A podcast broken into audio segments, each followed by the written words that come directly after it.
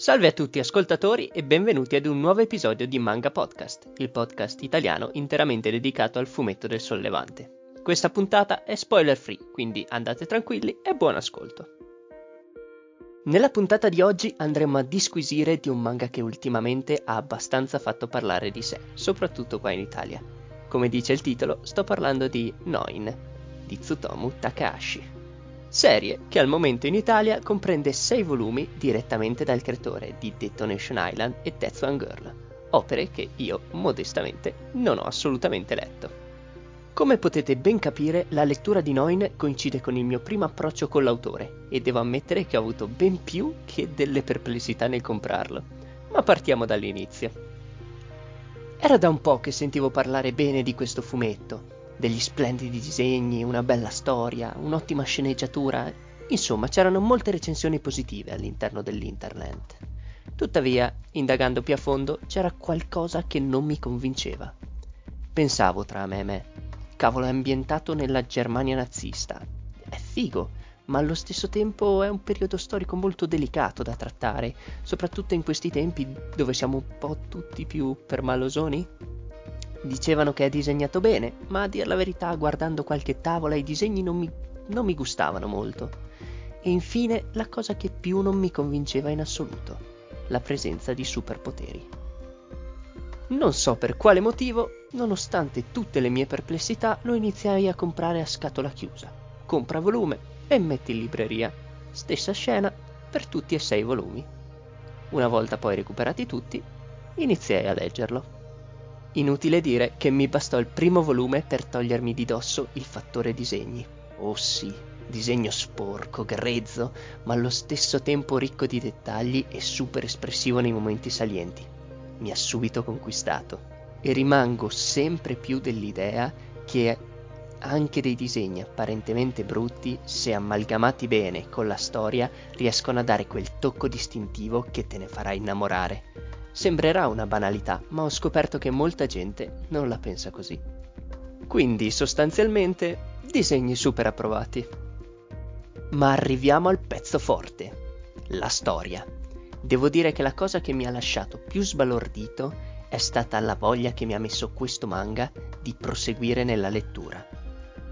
L'incipit non è poi tutta questa originalità, sia chiaro, Abbiamo 12 bambini nelle cui vene scorre il sangue del Führer Adolf Hitler e dalle prime pagine viene messo nero su bianco che le Schutzstaffe, o meglio le SS, hanno il compito di eliminarli. Ognuno di questi bambini vive in un villaggio differente della campagna tedesca e sono accompagnati da un Wand, dal tedesco che significa muro, che funge praticamente da bodyguard. Mi piacciono a me queste cose, questi giochini di parole. Il nono di questi bambini è il protagonista, che prende il nome di Noin, appunto Noi in tedesco. Fine della trama. Semplice, no? E allora che cosa abbiamo di così interessante?